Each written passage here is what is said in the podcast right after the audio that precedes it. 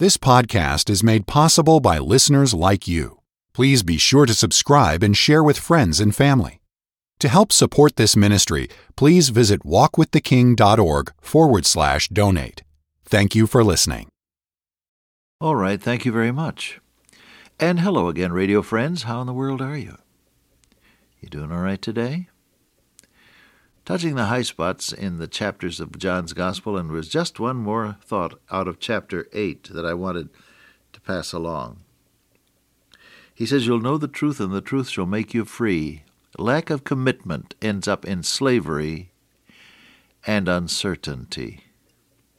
You become enslaved to those things which are your habit patterns that you have formed before, and you are uncertain because you don't know which way to turn. I'm talking to somebody who feels exactly that way this minute. You feel bound. You don't know which way to turn. You'd like to get out of the mishmash of life that you're in. But somehow you don't know what to do. You're uncertain. You don't know, and you feel enslaved and bound. Am I right? He says, You'll know the truth, and the truth shall make you free. Why? He says, If the Son, therefore, shall make you free, he shall be free indeed. As you read God's Word and pray over it and start to obey it, Jesus our Lord enters in to your life by His liberating power. And He says, I'll make you free indeed. Now, in verse 31, He said, Disciples indeed. If you continue in my word, start obeying God's word, that's the acid test of whether you're His disciples. And then He says, knowing God's truth, putting it to work in your life and into your mind and in your unconscious mind, the computer portion of your mind, he says, Jesus will make you free indeed. The Son will make you free indeed. Disciples indeed, free indeed. Well, there's one other principle that I'll just remind us all of, and he says in verse 34 of John 8, Verily, verily. Now, this is important to him because he emphasizes it. Truly, truly, believe me, we would say, I say unto you, whosoever committeth sin is the servant of sin. Talk about freedom. He said, if you're living in sin, you, you're, you're a slave. You're serving sin. I suppose one of the most tragic and, and obvious illustrations of this is the is the crack epidemic that we're seeing now, not only in large cities but all over the country. One of the biggest problems uh, that you and I, as citizens, and certainly the government, face. But you talk to some of these people who have been hooked by this devilish drug, crack and as they, if you gain rapport with them and they begin to tell you the truth, they say, "Well, I just, uh, I just have to. I have to." You say, "Why do you steal?" I have to, so I can get some more crack. Why do you, uh, why do you engage in violence? I have to. I can't help it. I have to. Why? The servant. You're the servant. Crack is the master. You're the servant. Sin is the master. You're the servant. Your desires are the master. That's what Jesus was saying. And the only one who can make you free is the Lord Jesus Christ. Somewhere among my uh, collection of pamphlets, there's a little red covered book on prayer. I can't even find it anymore since we moved, but it's in my mind and heart the memory of what these people said. This man and his wife were great prayer warriors. And so it was that they came upon a young uh, married lady who, unfortunately, had become enamored of another person, not her husband. And uh, they were they were involved. Well, she was miserable, and yet she was hooked. And she came to this man and his wife and said, I don't know what to do. Well, they said, Jesus can set you free. She said, I don't think anybody can set me free. I can't help myself. Well, they said, We're going to pray in faith. And so this man and his wife knelt down together with this miserable young woman and uh, said they, they prayed in faith that God would deliver her in the name of the Lord Jesus. They prayed in faith and received the answer by faith. Well, she got up from her knees and she said, I don't think anything's going to work. And she went on home. Early next morning, the telephone rang. It was this same lady on the phone. Oh, she said, God has done it. I'm free. God has done it. She said, This morning, when I woke up, I started the usual procedure of thinking about this man, and I couldn't even remember his name. God has set me free. Listen, Jesus can do that for you. If the Son of God, therefore, shall make you free, ye shall be free indeed. Now, where does it start? Commitment to Jesus, commitment to what He says in His Word. Knowing the truth. That word know means know in a personal relationship. Knowing the truth means knowing in your own life. He shall know the truth by experience, I think you might put it. And he says that is going to make you free. Why? Because it puts you in touch with the liberating power of the Lord Jesus Christ. You follow me there? Oh, that's great truth. Free indeed. All right. Now, uh, let me just stop momentarily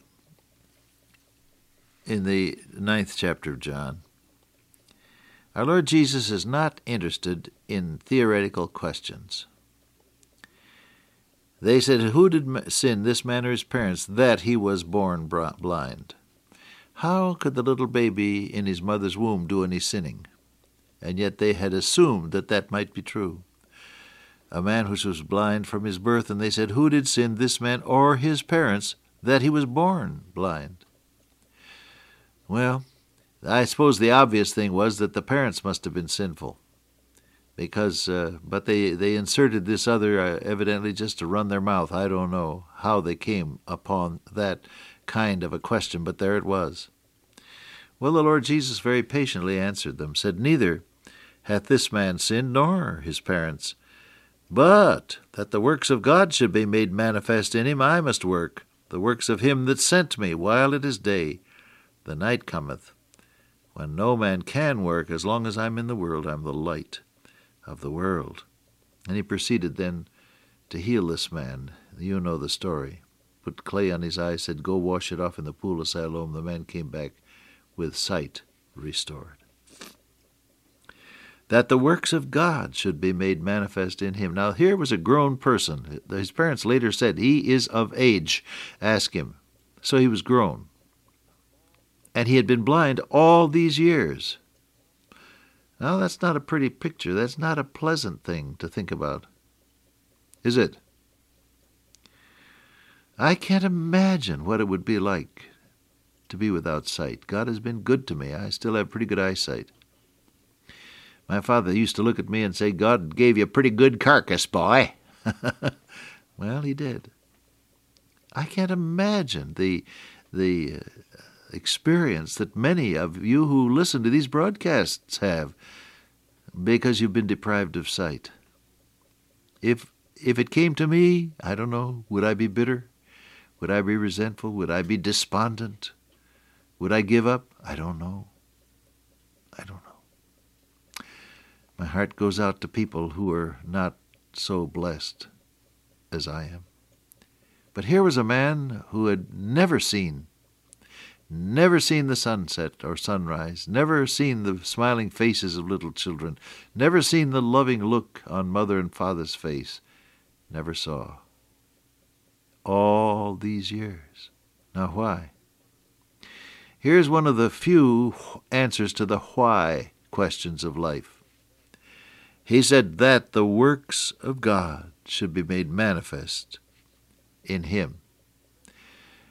When that little baby was born, and those eyes couldn't see, only God was aware of the fact that he had a date with that baby boy 18 or 20 or 21 or 2 years later. That the works of God should be made manifest in him.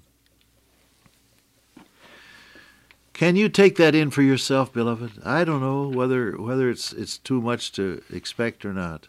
when you're when you're hurting. Preacher talk doesn't work all that well, I know. People have written to me say it's easier for you to say trust the Lord. You don't have to go through what I have to. And I know that's true. But can you take that in? Here's a young man uh, who had never seen, and the reason for it was that God had a date with him. That was the reason.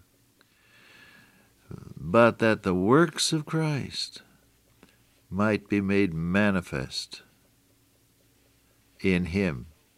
Phaneroo is the Greek verb, and that means wrapped up in a human package, that this man might show God's work in a human package. oh boy. What does God have in mind when He lets me go through the wringer? What does God have in mind when He allows troubles or accident or illness or, as it was in the case of this man, unavoidable loss of sight? What does God have in mind? Jesus said God wants to make him a package full of God's work. Would you believe that today, beloved? Some of you are suffering, some of you are deprived, and some of you are handicapped, and some of you are shut away in a nursing home, and some of you are anchored to a wheelchair because of arthritis. I have a good friend who's lost both his his feet because of poor circulation, and, and he has to be lifted out of bed and into the wheelchair, and then out of the wheelchair and back into bed. Oh, why, why should it happen? You cry out. Jesus said that the works of God should be made manifest in him. And God wants to show his grace and the beauty of his love and the sweetness of his patience and the brightness of his hope and the shining of his holy presence through you, beloved. Believe it and live it today. Dear Heavenly Father, today may we obey Thee and love Thee and serve Thee and thus be packages of God's works. In Jesus' name I pray this, Amen. Till I meet you once again by way of radio, walk with the King today and be a blessing.